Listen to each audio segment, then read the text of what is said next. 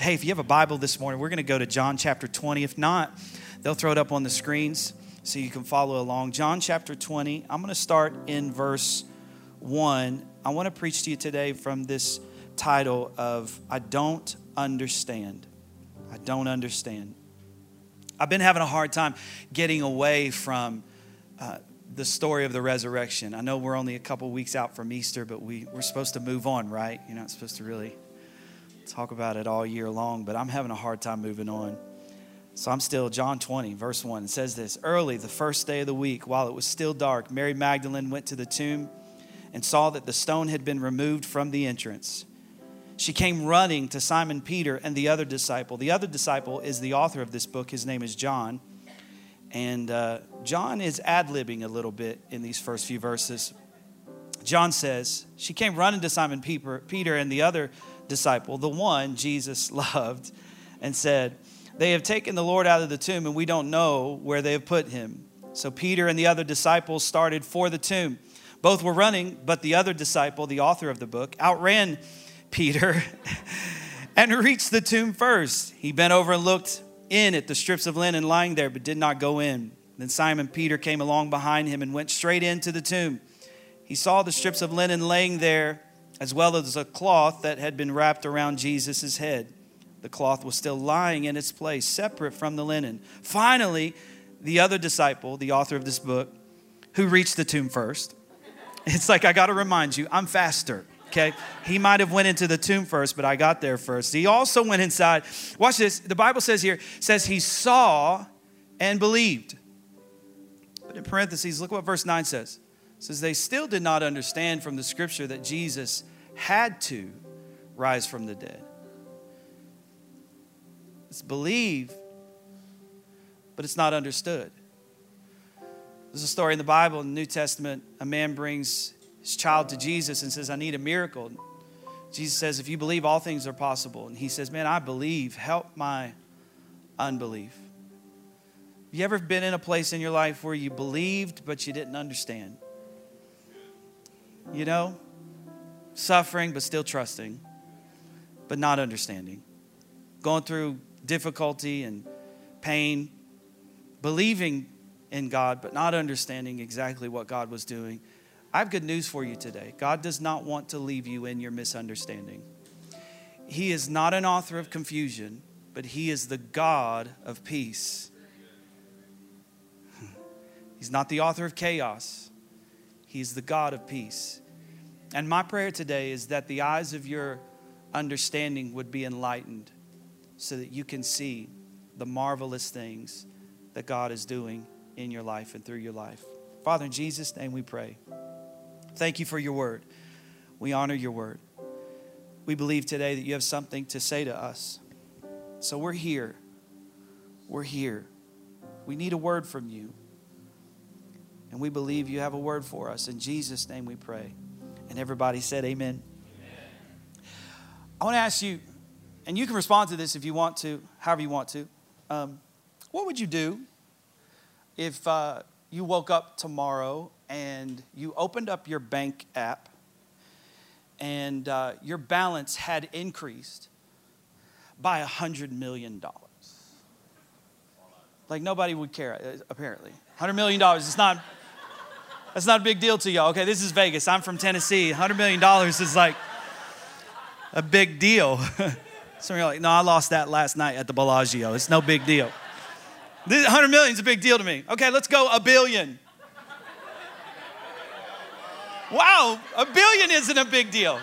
Wow, this economy here, it's special. All right, so I'm just gonna go with a billion. Say, say you wake up tomorrow morning, you open your bank app, and there's a billion dollars in your bank account that you know you didn't put there, but it's there. So you see it, you believe it, but you don't understand why it's there. There are some people in this room who would immediately go shopping. and I feel you. But, but for, for the rest of us that have like a little bit of morals, I mean, come on. Like for the rest of us, we're like, I don't know why it's there. You're like expecting a knock on the door, and like the FBI is at your door, and your whole life's about to fall apart. Um, so, so the only thing you know to do is call the bank and be like, "Hey, guys, um, there's a billion dollars in my account. and I don't know why in the world it's there. Well, they're like, Well, we were waiting for your call. We need you to come in. Can you come in first thing in the morning and we'll explain everything to you? So there's still a part of you that's like, Wow, man, this is exciting. I believe this. This is pretty cool, but I don't understand this. So there's like a little bit of fear, trepidation. And so you're still wondering, okay, is this a setup? Are they getting me to the bank so they can arrest me? Like, what am I, what have I gotten myself into? What did I do last night? How many, how many shots did I? T-? No, I'm just kidding. I, and you're, you're, you're like, so, so you get there and you get to the bank, you go to the teller and you're like, hey, I'm Robbie Hilton. I'm here. There's a billion dollars in my account and I don't have a clue why it's there. And she's like, oh man, listen to me. It's going to be okay. The bank president wants to see you take the elevator and go upstairs. He's, he's waiting for you. So you get in the elevator, you go upstairs. The bank president's like, hey, come on in. Have I got a story to tell you? So you sit down and he looks at you and he's like, okay, so do you remember about five years ago, you were at the beach and you're like, how do you know I was at the beach, you weird person? but you're listening and he's like, you were at the beach and beside of you there was this young kid and, and this riptide came in and started to pull this kid out into the ocean and you can you could realize you recognized that this kid was getting ready to drown and so you swam out you rescued this kid and you brought him back in and you gave him to this lady and she asked what your name was and you told her your name was robbie but you didn't give her her your last name well for the past five years that family has been looking for you and what you didn't realize when you rescued that child was you had rescued bill gates' son and uh, Bill Gates has been looking for you for five years, finally found you, called me, and was like, Hey, I want to put a billion dollars in Robbie's bank account. I just want to shock him, and I just want to, I just want to make him, I just want to make his life a living hell for a couple hours, and then just, uh, but, but no, I, I want to bless him. And so all of a sudden, your attitude about that billion dollars in your account changes, right? Before you look at your your app and you're like, wow, that's there, I believe it. But now you're walking out of the bank with a completely different perspective. Now it's like, I don't just believe that it's in there, I know why it's in there. So now there's a confidence level about the money, come on, that I didn't have before. And this is what God wants for you. I don't think He's just gonna deposit a billion dollars in your account, but what I'm trying to tell you is God wants you to not only know that He is alive, but understand why He is alive. Because it's not just being excited about Jesus rose from the dead, but it's it's understanding why Jesus had to rise from the dead. Because the know the knowing of why makes the biggest difference in my life. So the Bible says here, it says they believed, but they didn't understand. Well, the, the Apostle Paul writes in Romans 4:25, he says, Let me give you a little bit of a why as to why Jesus rose from the dead. Verse 25 of Romans 4 says, he was delivered over to death for our sins, and he was raised to life for our justification. To be justified just simply means to be made right with God. Okay? So, so here is the picture. These disciples who were following Jesus, they were familiar, these were Jewish people who were familiar with sacrifice, with animals being sacrificed for sin, but they had never seen one of those animals get up. They had never seen them go through what they went through for that sacrificial moment and then get back up after that moment. So they understand sacrifice for sin, but they don't understand resurrection for justification right? They had never seen this before. So this is new. This is something that God is going to have to reveal to them by His Spirit. Why? Because faith shows me what I have, the Spirit of God reveals to me why I have it. In John chapter 1, verse 29, John says something interesting about Jesus. When he walks by Jesus, he turns to his disciples and he says, Hey, behold the Lamb of God who takes away the sins of the world. This is some insight and revelation that not everybody had because Hebrews 10 and 4 says it was impossible that the blood of bulls and goats should take away sin. So when, when the priests would offer sacrifices for sin, that sin could be forgiven, but that sin could not be taken away. Right? So so they don't understand that their sin has been taken away. They understand a god who can forgive them for their past and a God who can forgive them for their present, but they don't understand a God who can justify them and make them right with God for the rest of eternity. So there is an understanding that has to come in their lives. And so let me give you just a couple of thoughts this morning. First of all, let me remind you of this. Maybe you know this, maybe you don't, but God did not send Jesus into the earth to die for us and to raise from the dead so that he could love us. The Bible says in John chapter 3 verse 16 it says for God so loved the world that he gave his only begotten son.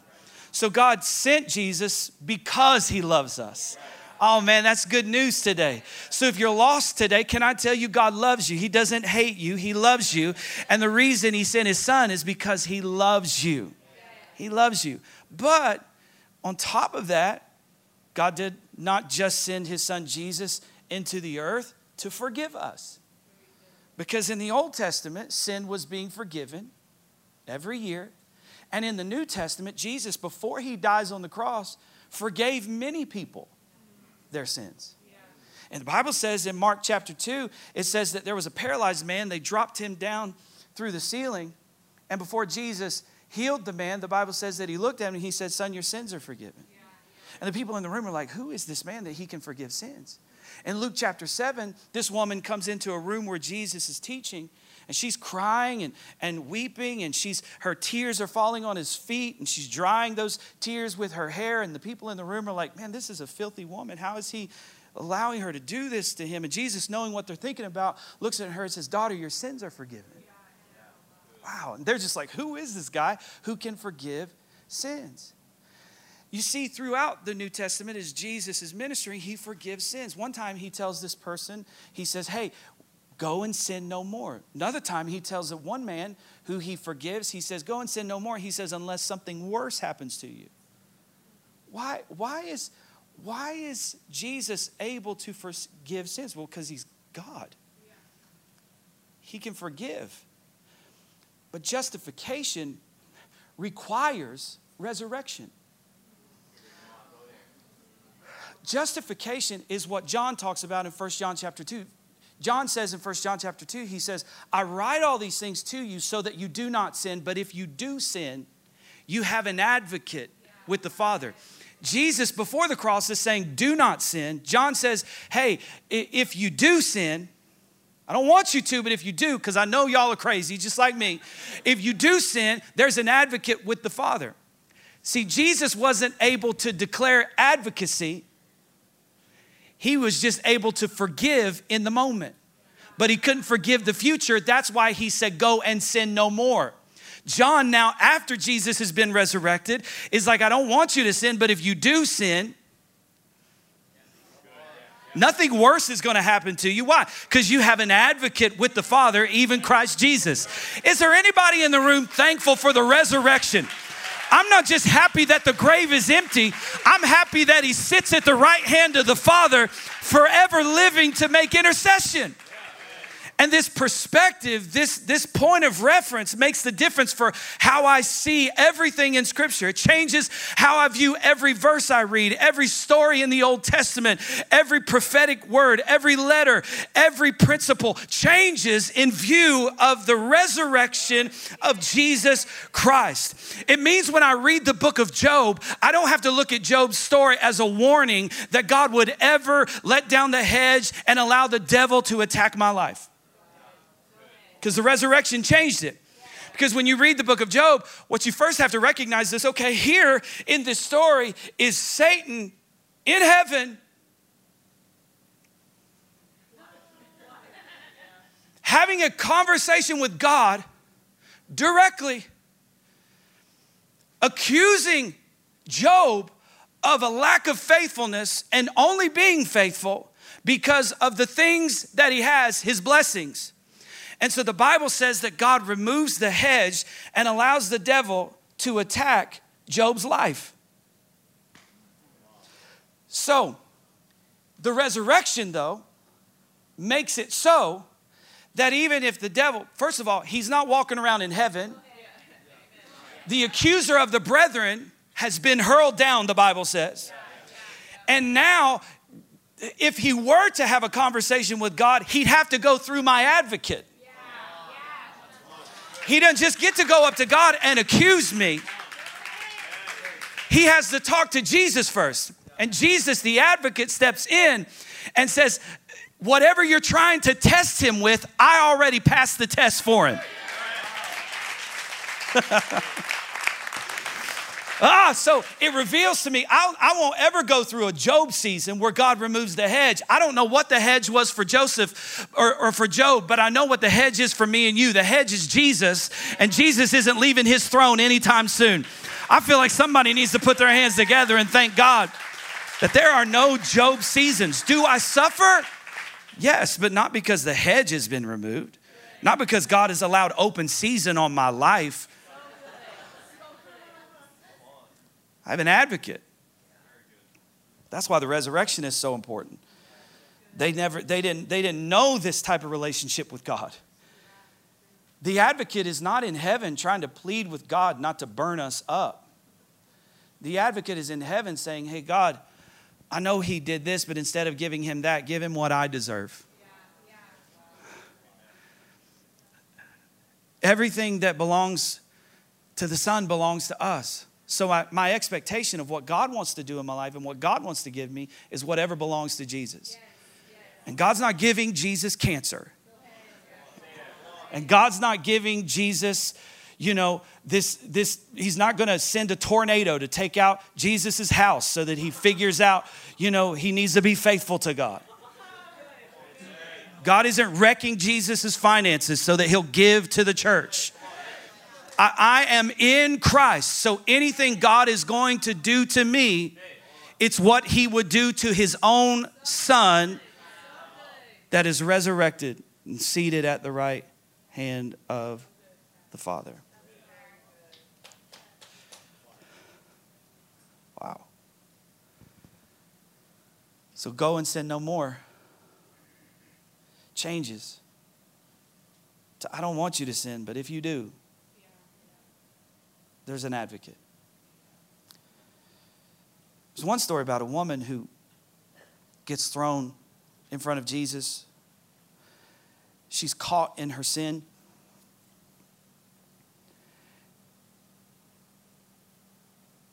It's, it's interesting that she's caught in the act, but the only person that they bring to Jesus is the woman. Because if she was caught in the act, there's somebody else in the act. But they don't bring the man. And so they, the Bible says in this story that they, they brought this woman in front of Jesus to test Jesus to see if he would fail when it came to his interpretation of the law. It's like we're going to test the author of the law on what he wrote. So the Bible says they bring her in front of Jesus, and Jesus bends down into the ground. The context of this story is that Jesus has been teaching in the temple.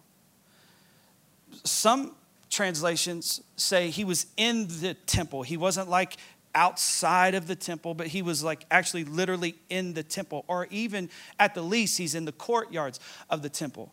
Now, the temple that, that we're talking about is, is not physically really there. There's, there's a little bit of the structure left, but the portions that they have dug out of the ground are, are stone. The floor in the temple was not sand. So the Bible, when it says Jesus bends down and he writes into the ground, it doesn't say sand, it uses the word ground. Because the understanding there is that the temple floor is stone. And so you have a picture of Jesus taking his finger, bending over into the ground, and engraving in the stone. What is this? What, where do I see this before? Oh, this is in the book of Exodus. The first time the law is given. And the Bible says that from tablets of stone, God took his own finger and he wrote into those tablets of stone. So he bends over, he writes in the ground, stands back up, and he's like, Hey, he that is without sin cast the first stone. He's like, You forgot about that part, didn't you? Yeah. That's cool. I'm the author. I know it. I, I even know the fine print parts, you know. I wrote it, you know. So he leaves them with that, and then he bends back down again. Why did he bend back down again? Because the commandments had to be given twice. Because the first time they were given, Moses comes from the mountain. He sees the people breaking the first one. How about that? It's like we don't even get to four or five. We don't even get to thou shalt not kill and steal. Like we can't even keep the first one, thou shalt have no other gods before me. There's the story of a man who comes to Jesus. He's rich and he comes to Jesus. He says, I want to follow you. And Jesus is like, Go sell all you have and give it away. He's like, But I've been keeping all the commandments since I was a youth, all of them. Jesus is like, Bro, you can't even keep the first one. Your money is a God that is before me. So he has the write them again. He delivers them to Moses again and he bends down again. And when he bends down again, the Bible says it doesn't tell us what Jesus wrote. Why? It doesn't tell us what Jesus wrote because what he wrote is not important, it's what he's doing. You imagine seeing Jesus, his finger engraving into the stone, the law, the commands of God and he writes the first five, and then he stands up, and then he writes out again the next five. And the Bible says, from the oldest to the youngest, they started to drop their stones and walk away. Why? Because the oldest had a better recollection. They were closer to the story. And as they recognize what Jesus is actually doing, they're like, we're dealing with the writer of the law. We have nothing to say, nothing to offer. We need to just leave this situation. And the Bible says that when they leave, she stands up, and Jesus asks her, Hey, woman, where are your accusers? She says, They're gone. Well, I don't accuse you either, and I don't condemn you. Go and sin no more. Look at that. That was the end. And why, why was it Jesus had to say, Go and sin no more? And he didn't say, Oh, your sins are forgiven for all of eternity. Oh, you know, in a few few weeks or months when I die on that cross, you don't have to accept me. You've already been forgiven. Why was Jesus' ministry a go and sin no more? Because that was all he was capable of doing until the resurrection. The resurrection changed everything. What, what's so powerful, though, is not even really the justification what's so powerful about the resurrection is Jesus told his disciples, the reason I'm going is because someone actually is coming after me. And I have to go so that he can come. I have been with you, but he will be in you. All through the New Testament, you see D- Jesus teaching, and the disciples don't understand what he's saying.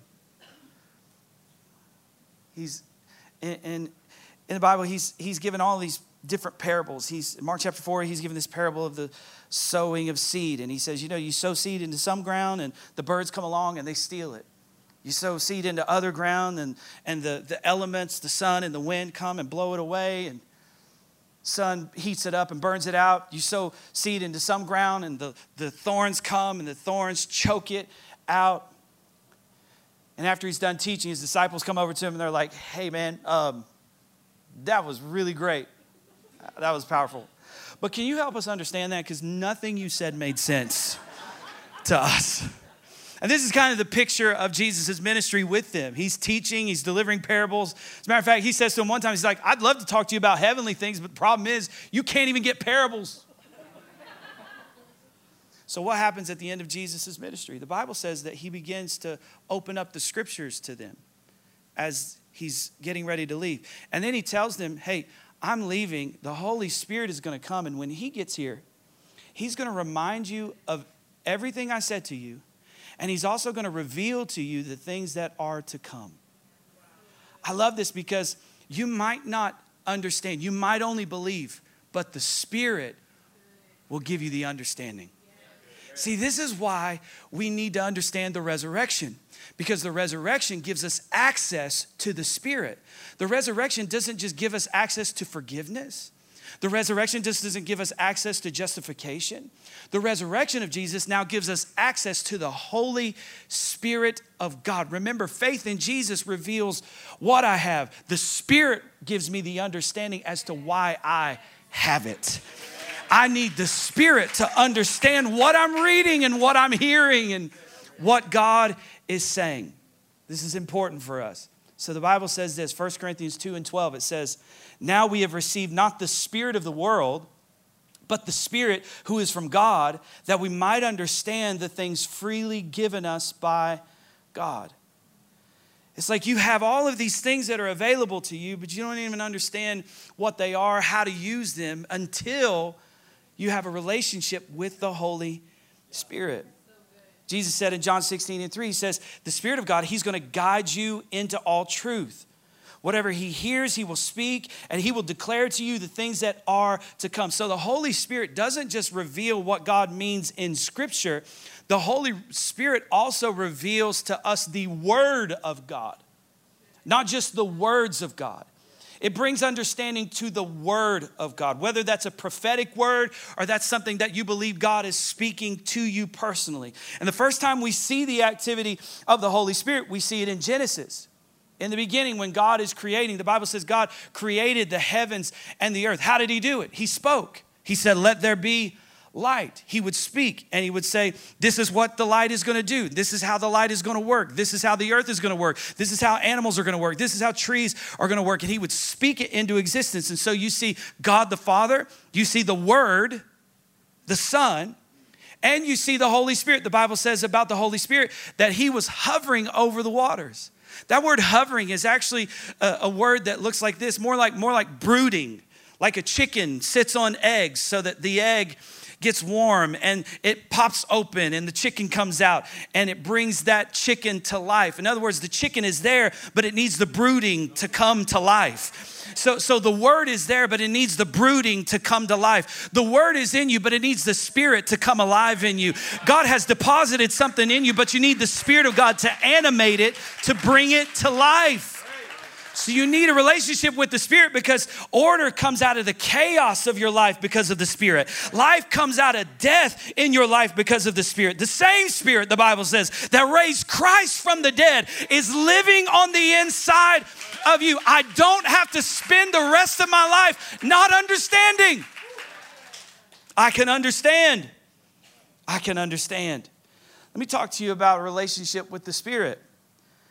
The Bible says in 2 Corinthians, 2 Corinthians chapter 13, verse 14, the apostle writes, May the grace of our Lord Jesus Christ and the love of God and the fellowship of the Holy Spirit be with you. Fellowship with the Holy Spirit. I get it. I get it. It's difficult in our minds to wrap our thoughts around a relationship with a spirit. It sounds kooky, like if your kid came up to you and you're like, hey, I want you to meet my imaginary friend Bob. You're like, okay, we're gonna have a lot of a lot of counseling sessions with this one. You know what I mean? It just sounds strange. And it's it's very difficult. And a lot of people stop at Jesus rose from the dead. He's alive. I'm forgiven. I'm saved. And they don't advance into relationship with the Spirit. And so they miss out on revelation because God wants more for you than just information, just knowing who He is. But He wants to know why you exist. He wants you to know why you are here, why you're here for this moment, for this time, why you are the age you are, why you are, why you are the color you are, why you are the height you are, why you live where you live, why you think how you think, why you operate the way you operate. You don't have to live in that confusion because the Spirit brings the understanding. So I want a relationship with the Spirit. How can I have a deeper relationship with the Spirit of God? Let me tell you something. It doesn't have to be spooky. You don't have to sit in your room and be like, hey, Spirit. hey, bud. What are we doing today? it's so weird because it's like, how do I have a relationship with a spirit?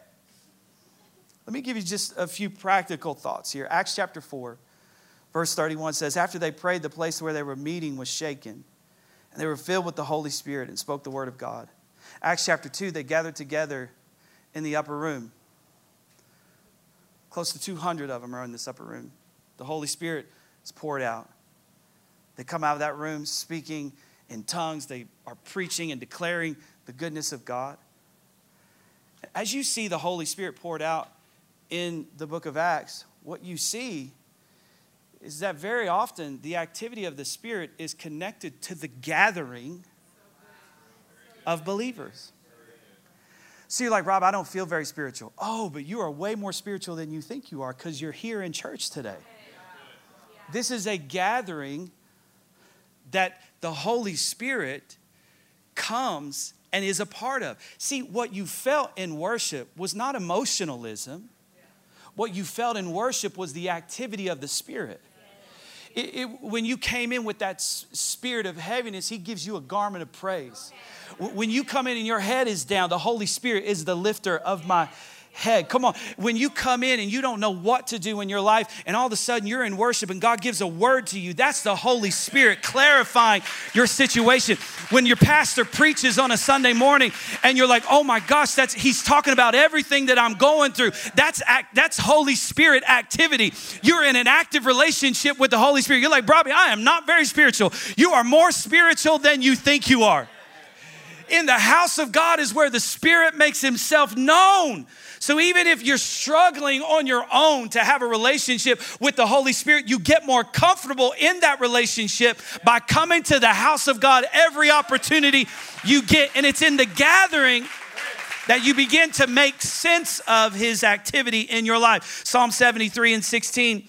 David said this, the psalmist said, he said, Man, I was really struggling with what how to understand what I was going through he was like, I, I was just so, I, I didn't get it. I didn't get why my enemies seemed like they were winning.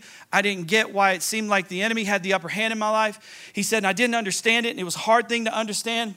He said, it seemed to me like a wearisome task. He said, until I went to the house of God. He said, I was confused. I was lacking understanding. I didn't have clarity. I was so, I, my life was chaos. But then I showed up in God's house. And when I showed up in God's house, some things in my life started to make sense. God began to reveal himself to me. The Spirit started speaking to me. And he, he said, Then I discerned what God was doing. He said, I was confused until I went to the house of God. John 14 and 26. Jesus teaching about the Holy Spirit, Jesus says, The Holy Spirit, whom my Father will send, he will teach you all things and remind you of everything I have said to you. So if I'm going to have the activity of the Holy Spirit in my life, I need, to be, I need to be in the gathering, but I also need to approach my relationship with the Holy Spirit as a student because the Holy Spirit is a teacher. Every teacher will tell you their favorite students are the ones who want to learn. The ones who draw out the best in the teacher are the ones who show up as the student. You don't get the best from the teacher if you don't show up as a student. You realize that your expectation actually does something in the atmosphere. For even a preacher like myself, your expectation draws out of me things that I didn't even know I was going to say that morning but there is something that you need. So you come in and you're like, I need a word from God. And God said, I hear you. I'm going to give you a word from God. Even if the whole message isn't for you, maybe some line, maybe some word, because it just takes one word for everything in my life to change. And so if I'll come in and expect God to teach me something instead of coming in, oh, he's he's in that, he's still in that series. Okay.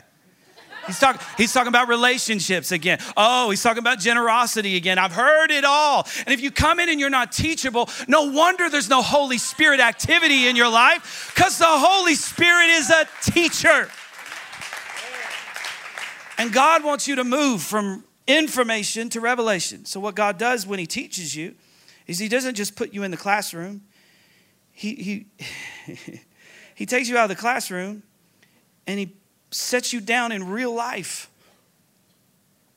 I think it's strange that Christians expect to never be tested on the information they receive.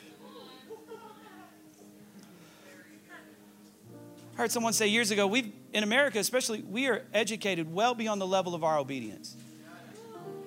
You don't need another word, you need to obey the last word you heard. So in Mark chapter 4, Jesus has been teaching all day. And he's like, this is again, this is where he's teaching the parable of the seed in the ground. And one of the issues with the seed is that the elements, the wind, the sun, can impact the seed's ability to get into the ground. And so Jesus is like, hey, I've been teaching you on the side of the lake all day. Let's go get in. the lake. This is what God does. He brings you to church on a Sunday. He's like, hey, let me show you some things. But then as you walk out of these doors, I'm going to test it. And it's like God talks to you about patience, and then immediately you, you get in that parking lot.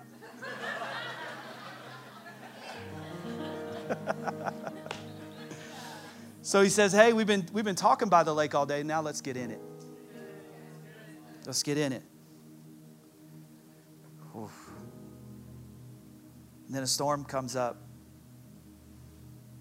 The wind is blowing, and the elements are affecting the word that God gave them when Jesus said, Hey, let's go to the other side. That word didn't get into their spirit because the wind was able to blow it away. And watch what they say to them. Say to Jesus, Teacher, don't you, don't you care about us? Teacher, don't you care? Jesus wakes up, he calms the storm, he rebukes their faith. And they look at each other and they go, Who is this? Why? Because in order for you to know some things about God, God has to put you in some situations so he can reveal a part of him that you've never seen before. That's why when he came walking on the water, they freaked out and they thought he was a ghost at first because they had never seen him like that. And some of the things that God is doing in your life, you're scared, and you're out, you're out of your mind, and you're tripping right now. It's just God saying, I'm trying to show you something about me that you've never seen before. And it's going to look like a ghost, unfamiliar at first. But as he gets closer, it's going to start making more sense. Let me give you these really quick. Got just a couple minutes left. I want to give you five ways to kind of practically start to understand the Bible a little bit better. First way, everything in context. Anybody know Philippians 4:13? I can do all things through Christ. Years ago, I was, I was I was growing up. Man, the 80s and early 90s were a weird time in church culture. And uh, we used to have this, this group come by. They were the power team. And anybody remember power team? They were just like these jacked up Christian guys, and they would do these feats of strength. They would like chop through bricks, and they would like rip phone books in half. And then at some point in the whole night, somebody would get up and they would be like, I could do all things through Christ who strengthens me. And then it would break something. I'm like, wow, this is amazing, but it's out of context. right? So, us, we're little kids, we're running out in the parking lot, we're trying to pick up the back end of our cars, like, I can do all things through Christ. like breaking our arms and pulling muscles. And it's like, maybe God didn't mean that. How many people have hurt themselves misapplying the Bible to a situation? See, Philippians 4.13, Paul's not talking about feats of strength. He's not talking about going to the gym and lifting 300. He's talking about, hey, man, I, he says, I've, I've been rich and I've been poor and I've learned how to be content in all of that. And I can do that because Christ strengthens me. it's like, oh, okay, that's what he meant. Second thought the finished work of Jesus. Anything that you think you know about God that you cannot find in the person of Jesus, it's not worth your time. Hebrews 1 1 through 3 says, In the past, God spoke to our ancestors through the prophets at many times and in various ways. But in these last days, He has spoken to us by His Son, whom He appointed heir of all things, and through whom all the universe was made. Jesus is the final word of God. You want to know about God? Look at Jesus. Do you want to know what God talks like, acts like, how God treats people? Look at Jesus. You want to properly interpret Scripture? Jesus. Third thought purpose of the Scripture. Take the book of Galatians, for example. Galatians is written to Gentile believers because the Jewish believers were trying to enforce the law on Gentile believers. Paul had to step in because they were trying to force circumcision on these grown men. And they're like, bro, I'm 43 years old. That ship has sailed. I'm not, I'm not doing I love Jesus, but not like that. So Paul was like, no, we don't have to do that. But he also write the book of Hebrews. He wouldn't put down the Jewish customs and traditions. He would just tell them, hey, none of that's going to save you. I don't care if you want to eat a Passover meal or you want to eat certain foods or you think pork is bad. I, that's fine. I don't care. You can follow the diet plan of the Bible, you can follow all of that, but none of that is going to save you. And if you're not careful, you'll be a Gentile trying to throw the book of Hebrews trying to throw out all of the customs and ceremonies saying that nah you just you shouldn't do that when there are people who are love god and just want to do it they're not doing it as a means of salvation or you'll or you'll be more traditional and you'll throw you'll throw the customs at people and be like yeah if you really love god you would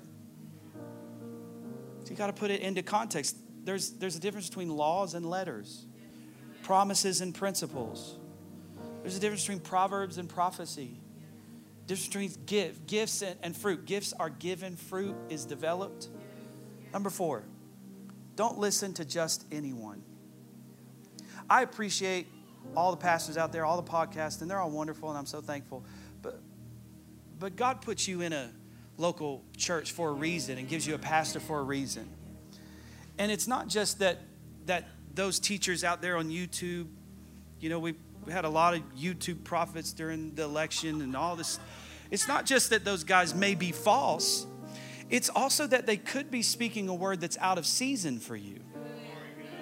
See, God puts a pastor in your life to lead you through the seasons of your life. But you could be listening to a word and it's not bad, it's just not in season for you.